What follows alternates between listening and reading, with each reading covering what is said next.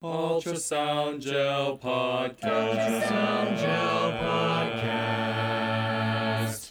Hello and welcome back to the Ultrasound Gel Podcast. Special edition today, and a real treat. We get to discuss the Sammys, the winners of the Sammys. For those of you who don't know what I'm talking about at all, Sammys is part of SAEM's, the Society of Academic Emergency Medicine's Academy of Emergency Ultrasound.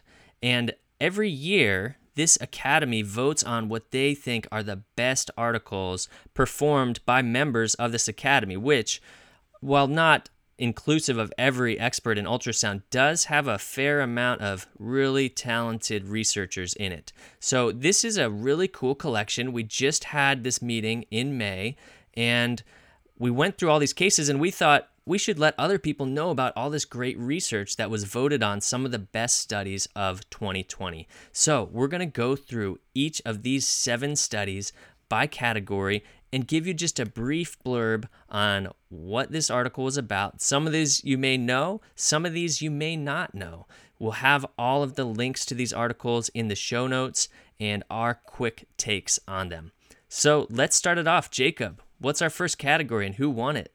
So our first category is going to be best case report slash case series, and the winner is a study entitled Transesophageal Echocardiography at the Golden Hour. Identification of blunt traumatic aortic injuries in the emergency department, published in the Journal of Emergency Medicine in September of 2020. And it's the section, uh, of course, called Ultrasound in Emergency Medicine. Uh, it's pretty sweet. Uh, they talk about five cases where uh, transesophageal echo. It's either TEE or TOE, depending on where you live. Uh, in case you wanted to know the short version of it. Um, they use it in intubated, unstable trauma patients to help diagnose aortic injuries prior to that CT scan, which is great. That's what it's there for. Now, I'm not going to talk about every single case, but there's some really cool images uh, on there where they actually show, you know, they show intramural hematomas. They show a bunch of dissection flaps as well. And this is actually a broad range of patients. They use, um, you know, older people. They even have a, a PEDS uh, case there as well. So really important stuff and really cool. Um, kind of the the bottom line, the, the take home point of this um, is it's great. Just make sure that you don't delay that CT scan. It's the same thing with you know you don't want to delay uh, pauses in compressions in CPR to get a good ultrasound image. If someone is like ready to go to the CT scanner, don't like delay them going to the gold standard CT scan to get that uh, toe or TEE uh, into that esophagus. I agree. As a trauma quality person, it made me like cringe a tiny bit um, just thinking about delays. But I think in potentially areas where if it's multi casualty and you or your CT scanner is not working for some reason, um, and even outside of trauma, I think this would be really cool for aortic pathologies. So cool idea. I obviously love all things ultrasound, but especially like getting these patients to the right place, which is definitive care as fast as possible, I think is something just to keep in mind. All right, so the second category we're going to be covering is best cross sectional research. Automated lung ultrasound B line assessment using a deep learning algorithm. So this was. Wait, Craig, what journal is this in? Uh, that, yeah.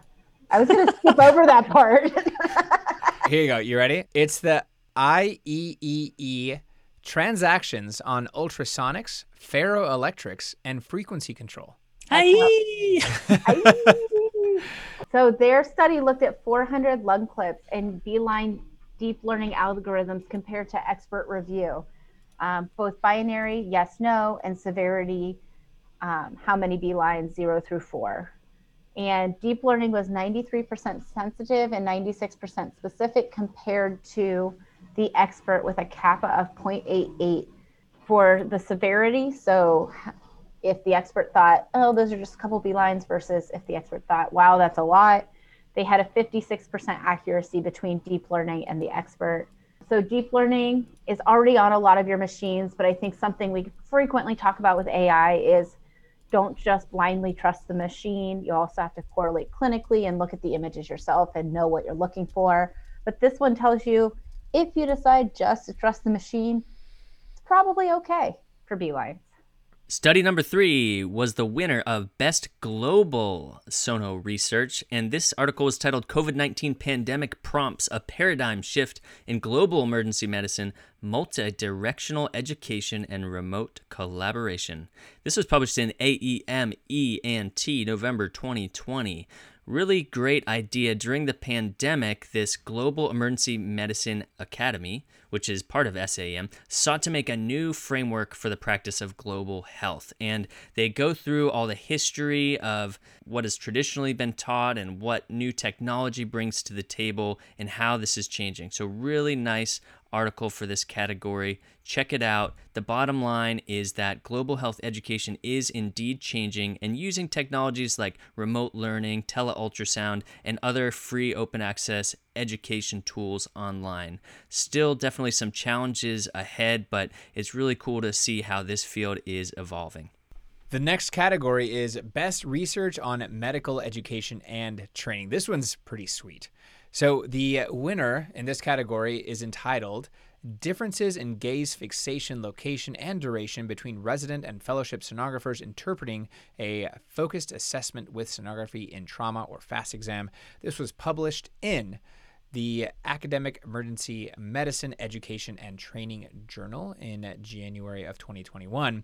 And what they did was they used eye tracking kind of software to analyze the gaze fixation of residents and ultrasound fellowship trained or current fellows as they looked at clips of a fast exam. So they they basically showed them the clips on a computer and then tracked where their eyes were looking. That's cool. Yeah, agreed. They determined regions of interest that would be important to identify and calculated how frequently those were viewed. So they basically were trying to figure out where were the resident fellows attendings, where were their eyes looking at when they looked at specific clips. The future is now, you guys. That was like the coolest study. I would Yeah. never have thought of doing this. And I'm like, ah, Yeah, check out the video. We have a link to the technology. You can you can see what they actually used to do the study and it's really fascinating. Did they have like a cool like uh like 80s VR kind of headset on their eyes when they were looking at? Because that's what I wanted. I didn't see it in the actual study. I, d- I didn't click any of the videos, but It's like a little bar that goes on a on a laptop and can just track your eyes. oh, I wanted them to wear the guy's glasses from Star Wars. This same company makes those too, but this bar is another way they do it. wait, wait. Craig, did you confuse Star Wars with Star Trek just now? I did. sorry. Oh, I It's did. I- It's, it's, it's, it's no problem. It was it was a slip. I, I do it all the time. It's it's no problem. I mean, I'm also. I think you're talking about to Geordi use their own- La Forge, right? You're talking about Geordi LaForge in from Star Trek. Yeah. I don't. I'm again not that savvy with either of them. So I'm I'm unnerding myself right now. Uh, hashtag the next generation. Number five, best prospective research. This one is familiar to us because we have covered it on this podcast and the ultrasound podcast. Sonogram of safety. Ultrasound outperforms the fifth intercostal space landmark for tube thoracostomy site selection. Journal of Clinical Ultrasound, July 2020. Really fascinating study where they took ED patients, scanned their chest to see where their diaphragm was relative to where you normally will find your mark for a tube thoracostomy or a chest tube.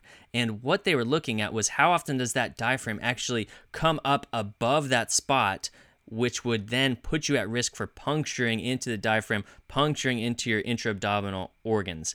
And they found, interestingly, that it actually was bad 19% of the time, meaning that normal spot where you're going in the fifth intercostal space, mid axillary, you could potentially be stabbing into your patient's spleen 19% of the time. So just keep that in mind. This really is like eye opening, hypothesis generating that you might want to use ultrasound before you put in your chest tubes. Make sure that you're guiding that safely into the actual thoracic cavity where you want to go. We called it, you guys, June of 2020. We said this was an important article.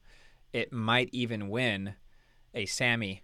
And it did. We were right. We cut that part out of the podcast, but yeah, we did say that. we did say it. I remember that clearly that we did that. And that's pretty good. Like one out of 50 of our articles won, so I think that's It's not- that's it's- not it's too better bad. than most people. So So next up is best retrospective research. This was trends in diagnostic point of care ultrasonography reimbursement for Medicare beneficiaries among the U.S. emergency medicine workforce 2012 to 2016.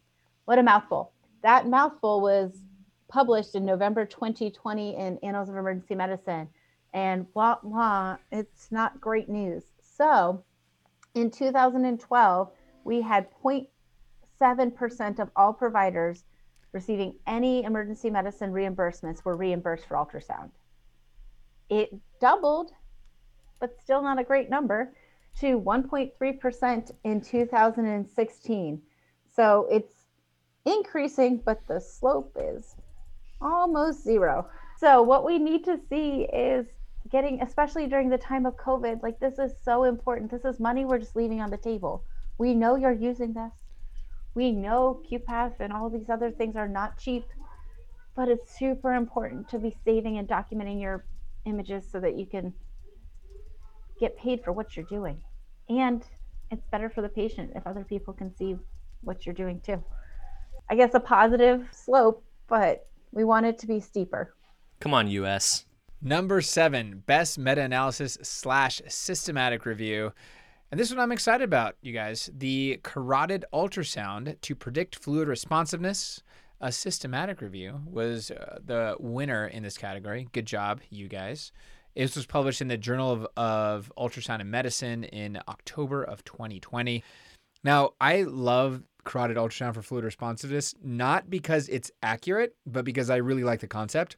We actually did an ultrasound gel on it already, and I want it to be accurate. It's just the studies don't show the numbers that I need. I need numbers in the upper 90s to be able to say for sure that this works to replace cardiac VTI. Um, and I want it to work, especially uh, systolic flow time. I really want that to work because that doesn't have anything to do with the strength of your Doppler signal, which is a big problem with cardiac VTIs as well as uh, carotid uh, VTIs. But the problem here is, is it, it didn't actually pan out all that well. They included 17 articles on the corrected flow time and change in peak velocity with respiration. Uh, for that corrected flow time, there were variation accuracies. They had low sensitivities and like medium ish specificities in the 80s and 90s percent. And for change in peak velocity with variation, they had sensitivities and specificities that ranged in the 70s to 80s. Um, and the reason it's just a systematic review is because it was the results or the studies were too heterogeneous for an actual meta analysis. So it's cool, but even with this quite large uh, systematic review, it's still not ready to be utilized on patients to actually manage them, which sucks. we end on kind of a bummer there.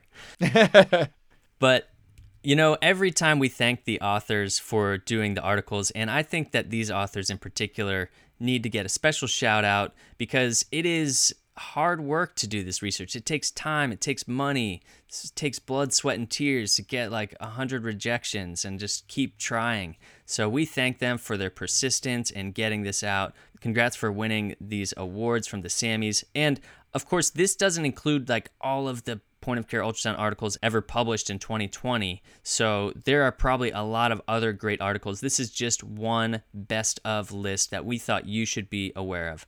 So thanks for joining us for this. Thanks for always listening. And you can always find out more about our podcast at ultrasoundgel.org. Feel free to talk to us on Twitter or email us there. Until then, we'll talk to you later.